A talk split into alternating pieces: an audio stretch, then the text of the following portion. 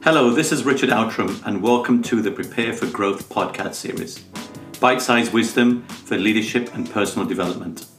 So, thank you for taking time out to join me. I'm so grateful for this unique opportunity.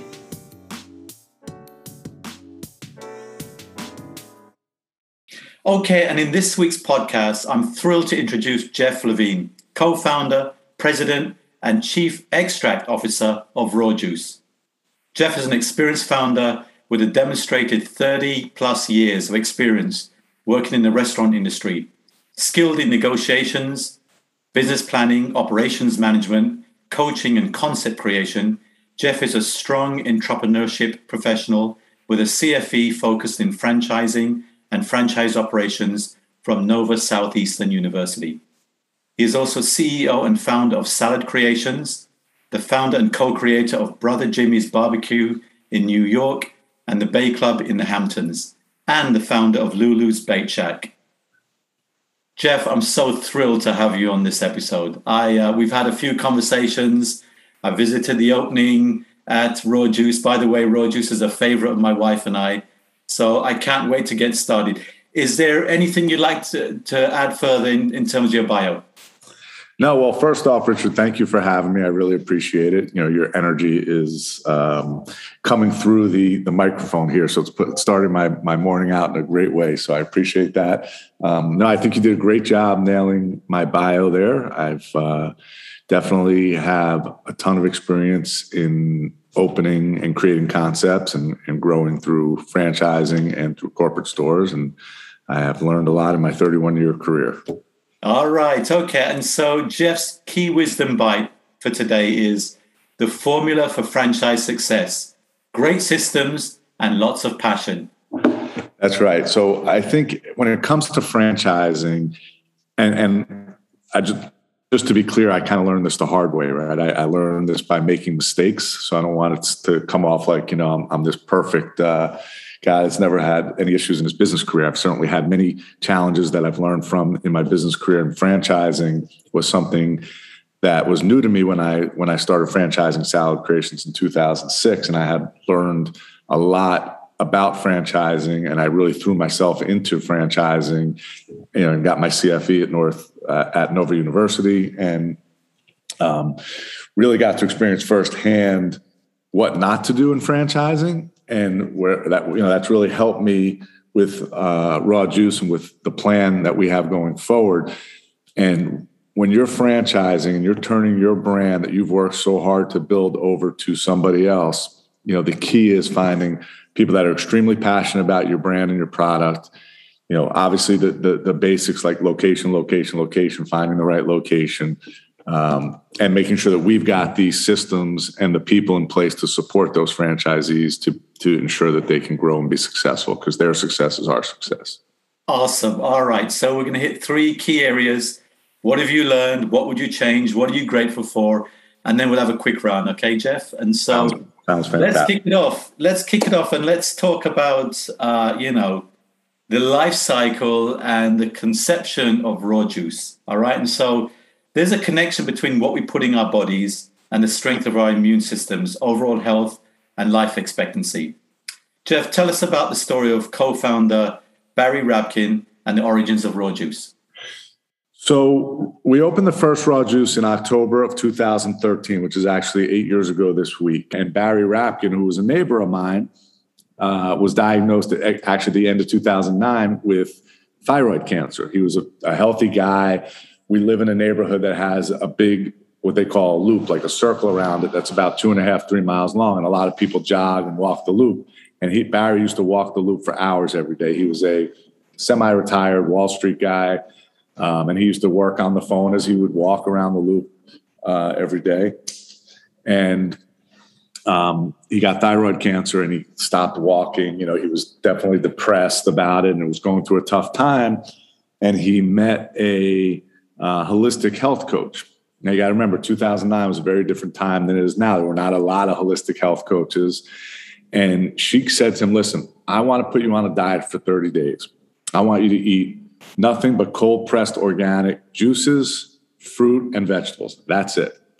And he was willing to try anything. You know, he was obviously so concerned and he was getting radiation for his thyroid cancer. And he went on this 30 day um, transformational plan that she put him on. And he felt like a different person. 30 days later, his doctor said, whatever you're doing, keep doing because your blood's getting better. You're doing great. And he ended up beating the cancer. And he completely attributed it to the fact that he changed his diet. He, from that point on, changed his diet for good. And he was living two houses down from me at this point, and he would come. He knew I was in the food business. Our our sons played basketball together, so I used to see him at the basketball games all the time. But he would literally come to my house, knock on my door, and say, "Jeff, you got to try this green juice I just made." And I was like, and he'd hand it to me, and I'd smell it, and it just smelled terrible. like, not drinking this. And he would say, No, you don't get it. And he had veins popping out of his neck and his head. He said, You don't get it, Jeff. It's not the way it, that it tastes that's important. It's, it's how it makes you feel. Yes. And I said, Barry, if you're looking to sell this, it's not, it's got to taste great or nobody's going to buy it. And we kind of joked about that, you know, a lot. And um, he was very persistent. He kept, coming to me saying, "Listen, we got to do something with this cold pressed juice. I'm telling you, it's a it's a game changer. Changed, it saved my life. Blah blah blah." And I really didn't understand what he was talking about. You know, I, at the time there were no cold pressed juice bars, so it wasn't anything I could reference. Um, I was kind of busy with my salad business, so I just kind of I kind of blew it off, and this went on for like a solid year, maybe even a year and a half. And then one day I read an article in like Nation's Restaurant News about a company that Starbucks bought called Evolution Fresh. They had one location in Seattle, and Starbucks bought them for $25 million. And I said, it was a cold pressed juice bar. And I was like, wow, that's interesting. You know, why is Starbucks, they're pretty smart guys. Why are they buying a concept for 25 million bucks? There's one location. And it's something, you know, now I have something I could probably reference. So I literally got on a plane. I went to Seattle and I went to Evolution Fresh. And I sat there for two days and what I saw and what I witnessed and what I heard just opened my eyes and amazed me. So I saw people coming in and leaving with two, three, four, five juices at a time, you know, ten dollars a juice. So I'm like, wow, that's an amazing average ticket. I'm selling salads for you know ten bucks a pop. I get I you, you buy one salad for lunch and you're out the door. And these people are spending 30, 40, 50 dollars at a pop. And I'm stopping everyone that walked through the door and I'm saying, you know, hey, why do you come here? And I was hearing the same thing over and over again. It was, I have cancer, I have heart issues, I have arthritis, I don't feel good. And this makes me feel better. And I was like, whoa, you know, why do people have to wait till they feel sick, till they start to eat food that can make them feel good? It just made no sense to me. And it was like a light bulb went off. And I came home and I said to Barry, I said, okay, I get it now. I understand what we need to do. I said, we could do this. We can, and we can do it better than they're doing it and we could have something amazing. I said, let me do what I do, which is create the brand, find the location, get the store open. I said, you be, you know, kind of the face of the brand because your story is amazing. And we shook hands and went partners and found the first location. And that was in Boca on Glades Road. And we had budgeted, we had said if we could do $750,000 in sales out of that store, then we've got, you know, out of 1,200 square feet, then we've got something good. And um, about two months before we opened, so we were, you know, under construction. I had a partner in my salad creations business, a guy named Steve Schaefer. And Steve was the former president of Quiznos. He took Quiznos from like 15 locations to 5,000 locations when they sold half of the company for like a billion and a half dollars. And he uh, invested in some, you know, small companies as, as like his own kind of private equity fund and I had met him through somebody that I knew, and we became friendly. And he kind of became a mentor. I mean, he ended up investing in the salad creations business. Um, you know, right after the after the 2009 disaster, he, you know, the goal was to try to you know build that business and salvage it and you know grow it. And as we, so I called him to let him know what I was doing. He was living in Denver at the time, so I said, "Look, Steve, I just want to let you know I'm doing a." Uh, organic cold pressed juice bar here in Boca. And he said, Jeff, you're not going to believe this. He said, but I'm on day three of a seven day juice cleanse right now that he had ordered from Blueprint, which was like the first online company that was selling juice, you know, where you could buy a cleanse. He said, I love that space. He said, you know, could I join you guys? I said, you know, sure, come come to Florida, sit with me and Barry, and let's let's talk about it. And he did, and we the three of us became partners. We opened the first store, And as I said, our budget was $750,000 in sales. And the first year we did $2.1 million wow. out of 1,200 square feet. We were wow. like, and we were learning the business, figuring it out. It was definitely a different animal with number one being organic and number two, making your own juice, you know, from scratch with a cold pressed juicer, which is a big machine that you use to make the juice. You know, we had a lot. There was a, there was a big learning curve there for us. So we took our time. Um, that store went on to do the next year two and a half million, and the following year three million dollars in sales. So it's like probably the highest grossing juice bar, you know, in the country. I would say. Yes. And at that point, Steve and I were like, look, we need to focus on this business and let's get let's get out of the salad business. So we sold the salad business um, to put our energies in this. And Steve actually moved from Denver to South Florida, and we opened two more locations in 2015. Uh, in one in East Boca and one up in Palm Beach Gardens, and we continued to see success. You know, our average unit volumes were you know over a million and a half dollars out of 12 1300 square feet which are you know pretty amazing numbers for a fast casual concept. And so we kept growing uh, to the point where we're at today which is 10 locations. And we decided pre-covid that we were going to launch our franchise. You know obviously we didn't know covid was coming. We had been working on the franchise launch for probably six months. Um, so there's a lot of work involved in becoming a franchisor, a lot of legal work and preparation. So we had been working on launching our franchise plan. And in January of 2020, we launched our franchise plan and we announced that we were franchising and we had hired, you know, some uh, some people to help us with the franchise, you know, outside consultants to help us with the franchise growth. And our plan was to grow slowly. We weren't looking to be the fastest growing franchise company in the world. You know, we really only wanted to be in the Southeast to start, basically from Florida up to Atlanta to Charlotte to, you know, potentially Virginia and to Texas. And that was it. We were only going to sell those, those markets. And we sold two franchises prior to March 15th. March 15th was the day that the government announced, you know, that the restaurants were shutting down. So we had sold two franchises locally in uh, South Florida, and then March 15th hit, and our business dropped 45% again, like overnight.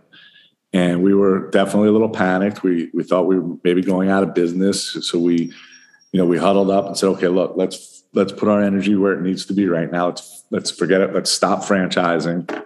Let's focus on our corporate stores. Let's you know get our expenses as low as we can get them you know our plan was let's not get rid of anybody if we can you know not not have to terminate anybody. We don't want to do that which we didn't. And we did things like we got rid of our corporate office. We had an office where we used to go every day and work and we said you know what?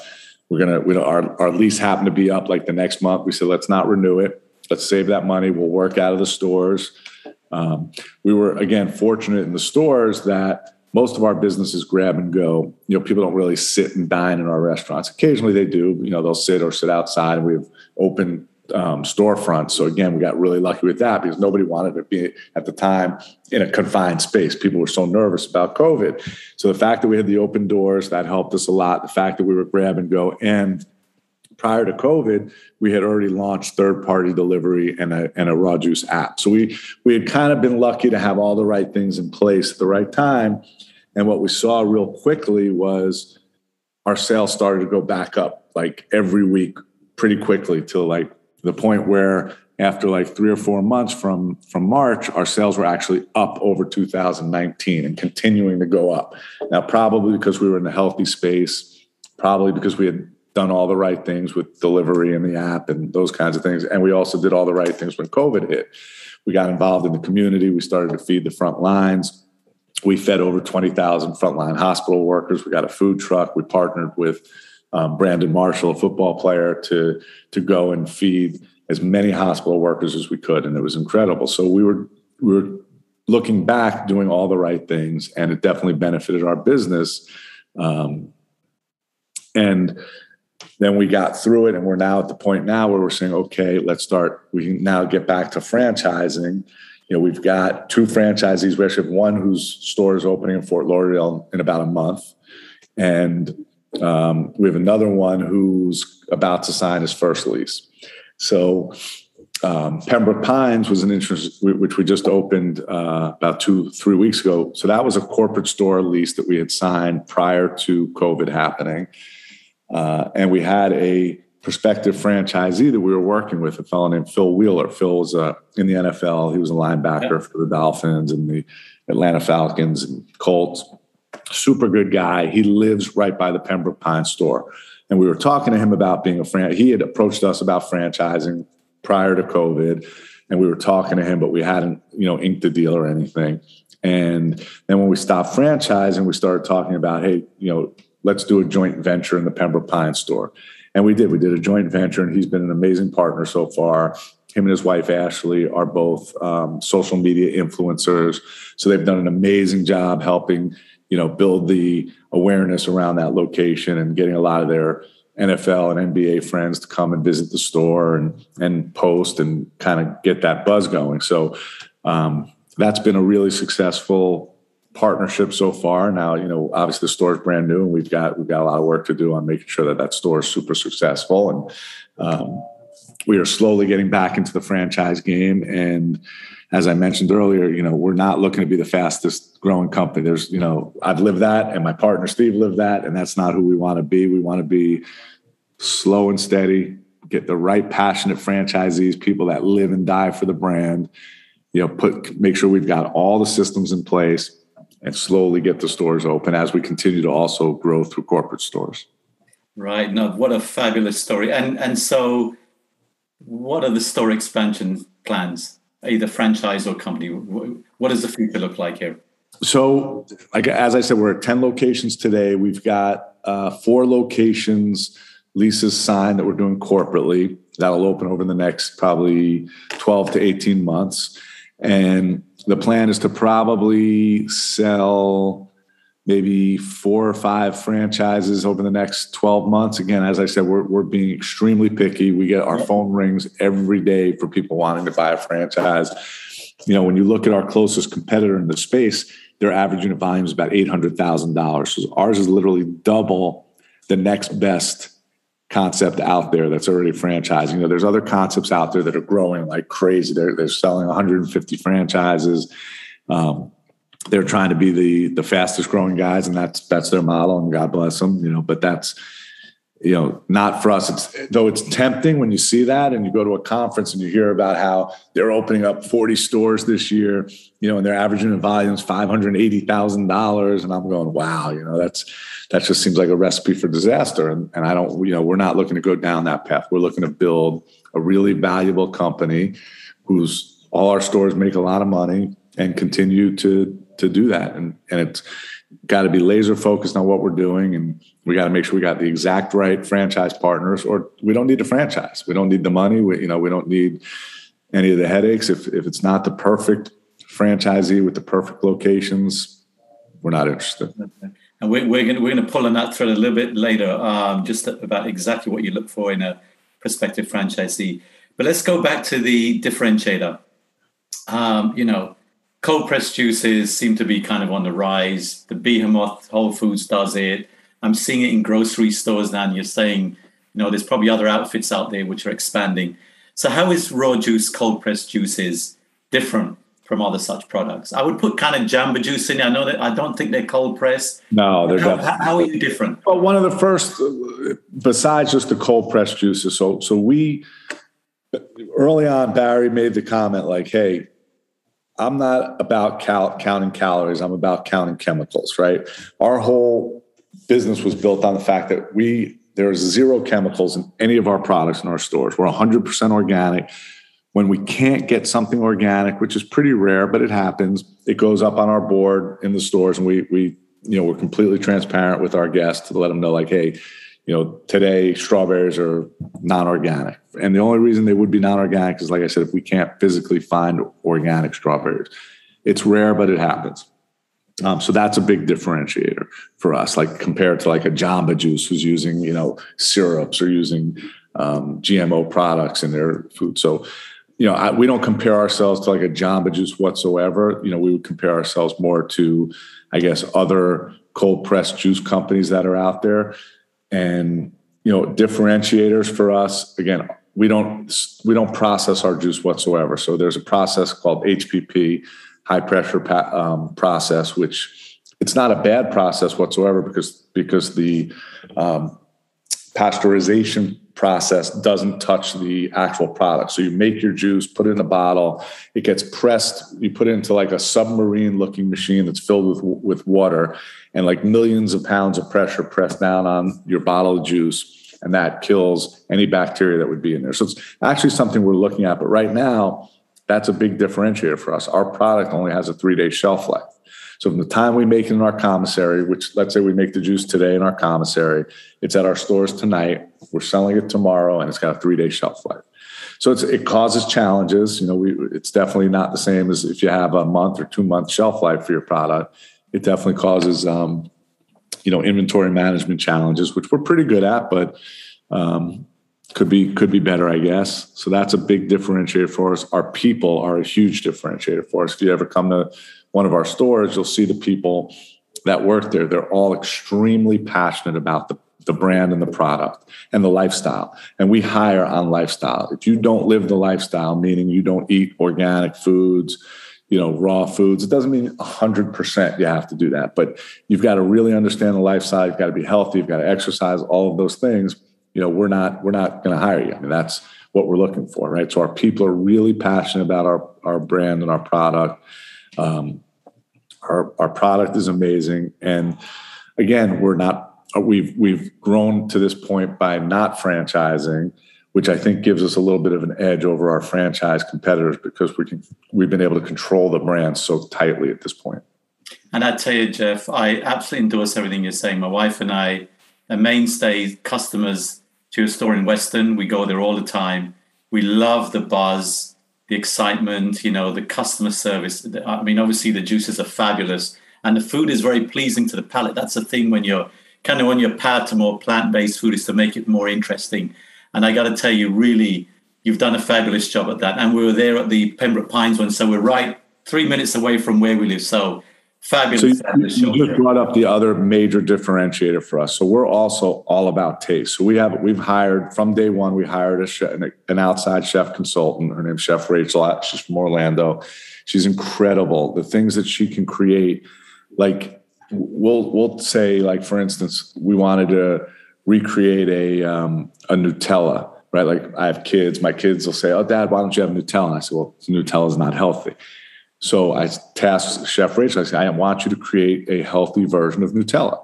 And she'll work with dates and honey and, and maple syrup and things that are that are really healthy, that are organic. And she'll create a sauce that tastes as good, if not better than Nutella, that's completely healthy. So I think our flavor profiles are a huge differentiator for us. You know, I think everybody says, oh, our food tastes the best, right? Everyone thinks that. I mean, I, I really do. You know, if you, you know, we, we have, um, a software platform called Tattle that we use to get guest feedback from from all of our guests, and we get fifty to sixty responses per day, and maybe 85 90% of those you always see your food tastes amazing. It's amazing you know? So that's something that we definitely believe is a differentiator for us is the taste and also the design of our stores. You know we don't we build out amazing looking stores that that create an amazing environment that go with the product. But our product is not inexpensive.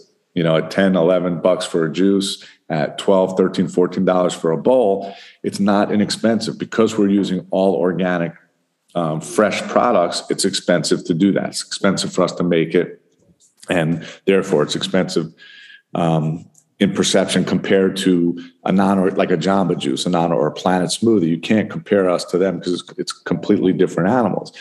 Um, but that's you know we want to be that provider. We want to be the provider of people that really care about what they're putting in their bodies and don't mind paying a little bit more for that because they know it's worth it to take care of themselves. No doubt. And the other the other thing, environmental sustainability is a real imperative for Raw Juce. That was one of the attractions for my wife and I to to continue to go to the store and and um, you know and, and try the juices, etc. But tell us how the company is doing your part for environmental environmental sustainability. Sure.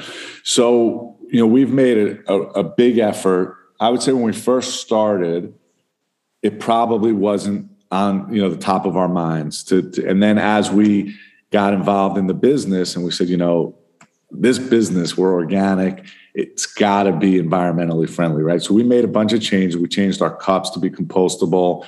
Um, we changed our bowls. The acai bowls are, are made out of bamboo. Um, so pretty much everything even our bottles we, we do use plastic bottles for our juices but they are um, compostable bottles. So everything we do is environmentally friendly I think we can always continue to do better. And, and, as we learn more and more products come out that are available to the market, again, we're not looking at chintz. If we can, if a product costs us a little bit more, but it's more, but it's better for the environment, we're all about that. We're not going to not do it because it's a little more expensive. And that's, that's in our DNA at this point. Got it. All right. So let's get your personal opinion. I've seen profound documentaries Jeff, such as Forks Over Knives and Game Changers. Amazing. On the significant health benefits of a pure plant based diet. And of course, we know, you know, in the US, we've got 40% US obesity rate, 10% diabetes rate. So, what's your opinion of those claims? So, uh, part of our training, we, we have what's called Happy You training for our franchisees and for like our management, is we actually show game changers and forks over knives. Those we believe that those it's those are such eye-opening yes. um, documentaries. When you watch that you're literally like oh my god how could i eat you know meat or how could i eat chicken? Um, it's it's eye-opening. So i believe 1000% that those are accurate. And i believe that you know, one of the things Raw Juce did for me was it definitely changed the way I lived my life and how I personally ate. Um, I still eat too much, but I eat better. You know, I, I went from eating zero organic foods to probably eating 80% organic foods. And I cut back my, I barely eat red meat. You know, I'll eat chicken occasionally. I do eat fish still. But it definitely changed my, um, my lifestyle. And I think with kids today, you know, having four young, you know, 20 down to, to 15 year old kids, they're way more knowledgeable than we were when we were kids. We didn't have the availability of things like that to understand. You know, we we ate meat, potatoes, and that's you know you got to yep. finish. I think they've got all the information in front of them, and they're making much better eating decisions than we were able to make. So, if we can be at the forefront of that, and we can make our product taste great in an environment that kids enjoy, I think, I think we're ahead of the game. So we believe in that wholeheartedly, one thousand percent. Now, it's a great point because when we visited your your store, the Pembroke Pines opening, one of the one of the things the, your district manager was talking about was the training element of this, and perhaps even putting some video and educational, um, you know, videos out there. So the, the youngsters do know more. There's still many many fast food joints which are kind of on the unhealthy side. What education do you think still needs to happen to shift these statistics, Jeff? Well, I think just continued movies and documentaries that come out that can educate these kids, and I think more people that are outspoken about it. Um, you know, if you're on social media, you know, there, there's like a woman I follow called the Food Babe, and she's she calls out these companies. She's got a huge following now. She'll call out General Mills on their cereal advertisements. You know, they'll they'll have a box of cereal and they'll advertise, you know, whatever all the calcium you, you know a kid needs to grow or whatever it is. And meanwhile in that cereal box is 20 different cancer causing chemicals right? So you know on one hand they're trying to tout themselves as you know hey look what we can do for your kids and you know we can make them healthy. At the same time they're poisoning them. So i think those kinds of things they need the government needs to get more involved. We need to make changes. I think the united states is so far behind the other countries in the world like europe you know the products that we're selling are are banned in Europe half of them you know these chemicals. So I think that those things have to change. You, you, can't keep hiding things in kids foods to make them to look good or taste good or be attractive to kids while you're while you're basically poisoning them I think that the government has to make changes and I think more concepts have to evolve like ours that are only putting good things into their into the food for the people to eat Absolutely, Jeff. Here, here. All right, so let, us switch to uh, what makes Raw Juce such a great franchise opportunity. And I want to, I want to obviously focus on Raw Juce, but also your experience in the franchise world about you know prospects who are looking for a franchise opportunity, what makes a great franchise opportunity, and why does Raw Juce fit that bill? So, like, if I have when I have friends that come to me, tell me they're looking at a franchise or something, I said, look, the first thing you've got to understand is the financials. It's yep. the number one most important. You're, you're buying a business in essence.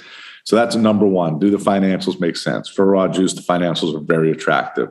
In our FDD, which is our franchise disclosure document, there's what's called an item 19. In your item 19, you can choose what you want to disclose or what you don't want to disclose to prospective franchisees. A lot of companies will put like, I don't know if I want to call them misleading, but they'll shape an item 19 to make them look more favorable. They might put the top five stores in their chain and say, hey, this is what you could make.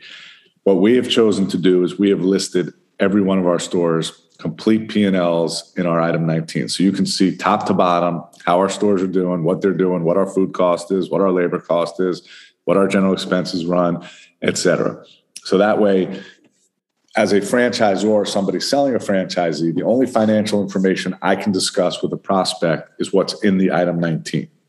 So number one, I can basically talk about anything related to our finance, you know, our store's financials because it's in the item 19. So that would be my biggest advice to somebody is make sure you understand completely the financial picture that you're getting involved in. Number two, do they have experience franchising? You know, we do, right? So my partner's been was in franchising for 30 years. I've been involved in franchising for, you know, 12, 13 years. Um, I would say that's super important because you got to know that they're going to put the people and the systems in place to be able to support the franchisees.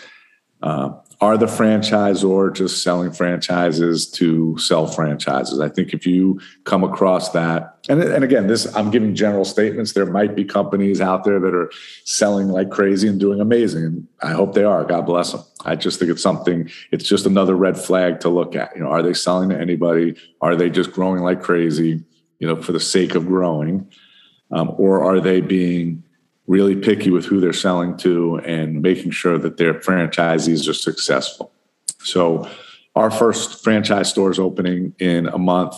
I will tell you that our corporate team is going to be all over that store as if it were our own store. I literally had a meeting yesterday. I said, guys, make sure you understand this franchise needs to be treated like our own store times 10 like yes. we need to be, we, we want to get to the point where the franchisee's like, all right, guys, leave, leave me alone. I got it. You know, everything's good now. Like we want to be there and make sure that, that they've all the little things and the little problems that we deal with at a store opening that we're there to help them through and, and make sure that they are as successful as possible. And this is your brand reputation as well, Jeff. Absolutely. Absolutely. Yeah. It's our brand reputation. So I would say those are the biggest things I would look for, you know, when looking at a franchise concept. Right. And what do you, what does Raw Juce look for in a prospective franchisee? So let me tell you this: the two franchises we sold were somewhat similar in the sense that the first one we sold was a father and son. The son is a very, very healthy life, you know, lives the lifestyle, has worked for us for over a year now. So knows the brand, is, you know, bleeds the brand, has raw juce in his DNA. His father's a, successful businessman who's also planning on being, you know, somewhat involved. But his son is going to run the restaurant. We've trained him literally for over a year. So that's number one. The second one is one of our general managers who's worked for us for two and a half years, who has a financial partner that he brought in, who also is in the retail business. So they know retail, they know South Florida where they're opening, which is like northern South Florida. Um, but again, the consistent theme there is both of these guys have worked in the raw juce system for a long time and are very familiar with it, understand it, live it, bleed it. So that should give you an idea of, you know, like to me, the ideal scenario would be every one of my GMs became a franchisee because they've they've been running stores. They live it. They're amazing people. They work hard. They love the brand. I would love them all to own their own franchise. Absolutely. And, and as part of your wisdom by Jeff, you really focused on passion. Lots of passion. Tell us a little bit more about that. Yeah. So when you you know people do business with people they know, like, and trust, right? So when you're passionate about your business, that comes out. You know, you can tell someone who's passionate, someone who's not. Like our GMs are passionate about our business. Our franchisees are, are passionate about their business. That puts you so far ahead of somebody who's just buying the business because the bottom line, right? Because you've got to be passionate. You got to get out in your community. Community involvement's a really big part of our business. It's a really big part of building our business. And if you're not passionate, you're not out in your community, people are going to feel that and they're not going to support you. If you are passionate, you believe in what you're doing, you're part of your community, the community will get behind you and support you and you will, you will be successful.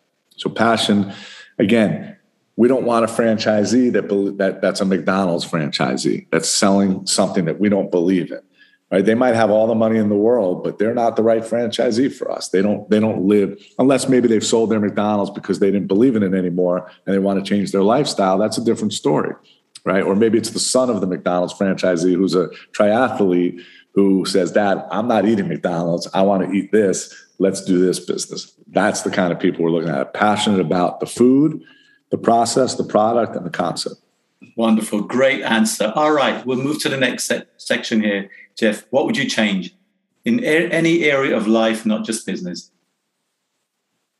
What would I change in any area of life, not just business? Well, that's a great question. Um,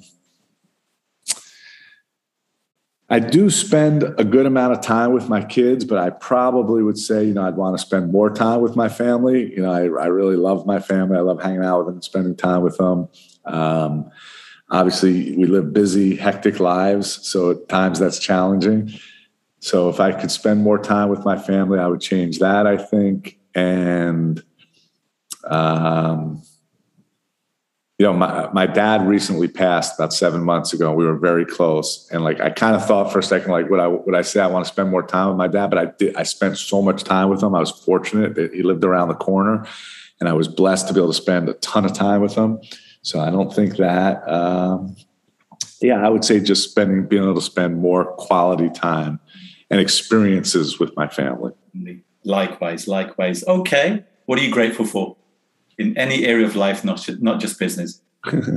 so I'm definitely grateful for my family. I'm grateful for the fact that I'm happy that I'm doing something I'm happy about every day work wise. So it doesn't, you know, doesn't I tell my kids all the time, it doesn't feel like work if you're enjoying what you're doing. If you're happy and you love what you're doing, you're not going to feel like you're going to work every day. And that's always something that's been important to me. And I, I you know, feel I focus on making sure that I enjoy what I'm doing or I'm not going to do it. Um, so I would say that. That's great. Great answer, Jeff. Thank you. All right, the quick round. So when you assess a business opportunity in the restaurant industry, we're going to mix it up a bit because your past has been restaurant and now franchise. And you can combine this answer, restaurant slash franchise. But when you assess a business opportunity, what are the top three non-negotiable requirements that you look for? So I would look for is the, is the concept on trend? Is it something that is forward thinking and not necessarily, you know, like like again, my McDonald's example, you know, I, I, wouldn't, I'd have zero interest in owning a McDonald's, but if you showed me a concept that was forward thinking and that I believe was on trend, that would be probably the first thing that would attract me. Second thing would be clearly financially. Is it does the concept make sense financially? Uh, and third thing would be the people involved. Are these people that I'd want to be, you know, involved with in business? Because business is like a marriage, and if you're going to get involved with people, you better make sure that you know you guys are going to uh, get along and figure out how to how to work together. Perfect. Okay. All right. So you mentioned at the outset you made some big mistakes. Probably not only in franchise kind of industry, but also in restaurants. So, Jeff, just share with with the audience here either your one to three, pick one, your one to three biggest mistakes, blind spots, and or learnings in the in the franchise and, and restaurant industry? So I'd say the biggest mistake I made was so I started Salad Creations in 2003. We were pretty much the first fast growing salad concept in America. And we were a little bit ahead of our time. But what I didn't do there was because I franchised so early on and I had a lot of pressure from franchisees on cutting costs and and those kinds of things. I didn't evolve the brand the way I should have. So there's a there's companies out there like Sweet Greens. I don't know if you've heard of them, but Sweet yes. Greens is a yeah. uh, salad concept that started after I did. They did an incredible job of positioning themselves as kind of the higher end salad. they were locally, you know, they, they promoted locally grown food, they promoted some organic foods. And they've got, first of all, they've got over a billion dollar market cap. So that's something. And second of all, they just did it right. You know, and that's what I learned from that. It's what I'm doing with raw juce is we're doing it right. And that's probably the biggest mistake I made, I would say, in my career. Looking back, if I could have changed something, I would have changed that um, and grown that brand in a in a different direction. Got it. Any other wisdom bites on blind spots? Um, mistakes? I think you know blind spots. I think it's really important that you understand what you're not great at, and you find you surround yourself with other people that are great at your weaknesses, and that's how you build a good team. So I think early on, it took me a while to understand that. Um, like for instance, I am just not great with financials. I'm not like a, a CFO kind of guy. I'm not, and I need a good financial person around me to help you know understand numbers and make sure that we're doing everything we can to maximize our numbers and, and run our business the best we can. So you know I've I've done that later in my career and it's definitely been helpful. So I think that's so important, Jeff. I'm so happy you said that about just knowing what we don't know, right? And mm-hmm. and um, instituting. Know what you don't know, and and and it's okay to not be the smartest guy in the room. Ask, ask questions and learn from everybody. Absolutely, great advice. All right, and so on that point, what are the critical performance indicators that you track carefully? Just two or three. When you when you get a franchise opportunity, it can be in the restaurant industry. What are the key things you look for, for from a performance indicator standpoint? KPIs. Right. So KPIs in our business, you know, the two biggest uh, expenses that you you really look at are your food costs and your labor costs. Those are your two biggest controllable expenses. So those are the two biggest expense lines I would look at. And the, the third, the, the other biggest thing I would look at is your top line, is your sales, right? Like, are you doing a sales number that it's worth getting involved in that business? You know, because in the restaurant business, it's it's a it's a pennies and nickels and dimes business, and you've got to manage your business really tight and you've got to have a good top line because sales the higher your sales are the uh, easier it is i guess to mask some of your mistakes right? Like you can you know volume makes up for your for your errors. So you want to have a high volume business that's able to run great food and labor costs and if you have that you've got a successful restaurant. And and you made two points when we first started about the square footage of the restaurant. How, how important is the link between your your top line and square footage? So that that's actually your third. Yeah. Uh, your your after food and labor, that's your third biggest expense is your rent. So yeah. every foot, especially in today's real estate market, where real estate is, is very expensive, the markets we're looking in real estate's extra expensive. So the difference between 1200 and 1500 square feet can mean you know can mean a, a point to a point and a half on your p&l so i think you know getting the right size location managing your numbers all of those things are what leads to success or failure. Great answer. Okay which business leader do you admire and perhaps aspire to emulate and why? Wow that's a great one. Um, so i would say in the restaurant business um, Steve Ells, the founder of Chipotle, I think he's done an incredible job with Chipotle. Again, I don't, you know, he's convinced the American population that Chipotle was healthy. You know, like they, they did an incredible job convincing people that that product was healthy. I don't know that it necessarily is healthy. You could obviously eat healthy there if you choose. But what he's done is, you know, he really took and built the fast casual business, which is why I look up to him. I just think what he what he was able to do with a burrito concept, you know, that was really not that much different than any other burrito concept. You know, to build it into a multi-billion dollar, I think, I, know, I think they're like a fifteen billion dollar uh, market cap, or maybe even more at this point. It's probably more. Um, I think what he's done is incredible. So I would say, from a restaurant standpoint, probably uh, him, and from a non-restaurant standpoint, I would uh, I, I, would have to say my dad. My dad is sort of my uh, my idol. You know, my dad was a, a successful uh, real estate business person and entrepreneur, and and always had integrity and always worked hard. And you know, that's that's something I look up to. Well, God bless you on that one, Jeff. That's that's beautiful. All right, when I when I when we first met, we first chatted. I looked at your bio, and um, I also found in your bio that you founded um, Atlantic Partners Corporation, an IT staffing firm, which is not a restaurant and it's not a franchise. I did. Given your background in uh, in the restaurant and food industry, so why you start that? So in 1999, I moved to South Florida to open up Lulu's Bait Shack in Fort Lauderdale, and I partnered on that location with some of the founders of Hooters. It's it's a real long story, but uh, we went 50-50 partners. They were going to run this the location. I had to train them. My team trained them on how to run it, and um, once they ran it, we were going to be out of the day to day. They were going to operate it. And you know, mentally, I thought that would be like you know, because again, I I didn't know any better. I thought that would take like you know a year or two years. Literally, t- these guys own like 80 restaurants. They were extreme professionals at what they did. They're great guys. They they were running the restaurant in three months better than I ever could have run the restaurant. You know, they that's one of the places where I learned about systems and procedures, and they were just very good with accounting and the financials, and learned a lot from them. And literally after three months, I was done. I was like, okay, you know, the the, the restaurant was making really good money. Um, I wasn't really working day to day anymore. So I was just kind of trying to figure out what I was going to do. And I had my college roommates had started a headhunting company in, in New York City and they had done very well with it. And I had just moved to South Florida and I was seeing all these New Yorkers move to South Florida at the time. So I was like, you know what? Why don't I try a headhunting business?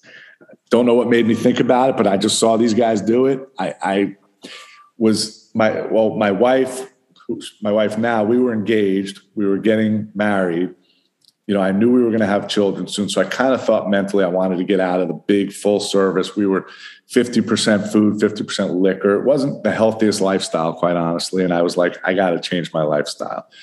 So I decided um, to open up a headhunting company and I did it with my my buddy from New York who helped me remotely get it started. And I, I brought a partner in down here in Florida and we opened up and we started making money from from month one literally and i hated it. I was just like this is so not like after like two or three months i was like okay and we were making good money. I was like this is not for me. I missed the restaurant business. It was in my blood but i didn't want to do big box full service alcohol fried food et cetera et cetera. That's how i came up with the idea for salad creations. Good and that was that was prior to fast casual really being like there was not a Chipotle in South Florida at that time. You know, there was Starbucks had just come. So there really wasn't like a ton of fast casual. So the one thing I will say, I was definitely in the forefront of the fast casual uh, space. I might not have done it properly and and had the success of like a Chipotle or a Sweetgreens, but I was but I was definitely there in the forefront. And you know, got to learn from your mistakes, right? Awesome, awesome. Well, that, that was a big learning for you, I'm sure. Yes. Um, so, so Jeff, just uh, just last couple of questions, but before I get there, you know, in the wisdom bite, you talk about great systems. All right, you mentioned it a few times. So just pull on that a little bit for the listening audience. When you say great system, that's a broad term. Sure. So today, in today's world, having great systems is a lot easier than it was back you know in the day. So everything technology has come such a long way and the restaurant business is really like one of the last businesses to get on the technology wagon. So what what i mean about great systems is we use a company called jolt back in the day you'd have a literally like a handwritten checklist. Every day you'd open your store and you check off you know did i clean the bathrooms? Yes. Did i you know so so that's a system was that checklist. Now it's all digitized. So now we literally as you it enables you to be able to grow. When you have one restaurant you don't really need to have the best systems because you're there you can run it you know everything's getting done. If you want to grow a brand and you don't have those systems in place it becomes really difficult to manage and grow that brand. But if you've got let's just say the jolt checklist and the pictures. So every day we're seeing the checklist. It's done in the morning it's done um, post rush and it's done at closing and we're seeing pictures. Is was our cooler filled properly? Was the line you know mopped at night? Just those little things. So that's a basic system. Food inventory systems being able to you know know your food costs count your inventories and literally spit out a, a your food costs. That's a system. Labor management tools you know, inputting your schedule, knowing what your budget is, and being able to run your numbers according to a budget. Those are all systems to grow. Got it. All right, fabulous. Okay, last two questions, and, and, and they're the same, but one for restaurant and one for franchises. So, what's your parting advice, Jeff, that you would give to an entrepreneur looking to break into the restaurant industry? So, I would say the mistake looking back that I made when I was 21 and I opened my first restaurant, I had no experience. I just worked my butt off and I learned the business. If I had to do it all over again, I should have gone to work for somebody for a year to learn the business, for, to like a big corporation that's got it down to a science, a Chili's or someone like that, right? Like that I could have went to work for. I would have hated every day of it, but I would have been learning and building the foundation to be able to run, you know, my restaurants more effectively. So I would say if you're looking to get in the restaurant business, you know, just like the, the two franchisees that we have, run, work in the business for at least a year before you open your own place. Got it. And is that the same answer you'd give for to an entrepreneur who's looking to break into the, the franchise business? I think it depends on the business, the type of business it is, and the type of training you're going to get. But definitely, I would say listen to your franchisor because they've they've gone through everything you could possibly go through. Learn from their experience. Make sure you dig in and get as much training as you possibly can from your franchisor before you open your own business. Awesome. Jeff, thank you so much. I mean, look, I can wish you nothing but the best. You're changing lives you're changing the world to healthier um, eating habits. All right. And so thank you so much, Jeff. This was a wonderful session. Some great wisdom bites here. And, uh, you know, as I said, keep changing the world, man. I, lo- I we, we love your products. We love your juices. Keep doing what you're doing, man. It's fabulous. I appreciate it. Thank you so much for having me. Thank you for having such great energy and such a good vibe. I, you, you made my day. I'm going to have an amazing day because of you now. So I appreciate it and keep up, keep up the great work, bud. Uh, Love you very much, Jeff. Take care and thank you again. All the thank best. you. Bye bye. I hope that you found today's session valuable. If so, please follow me on Instagram at outram.richard and post your comments. Thank you again. Until the next podcast.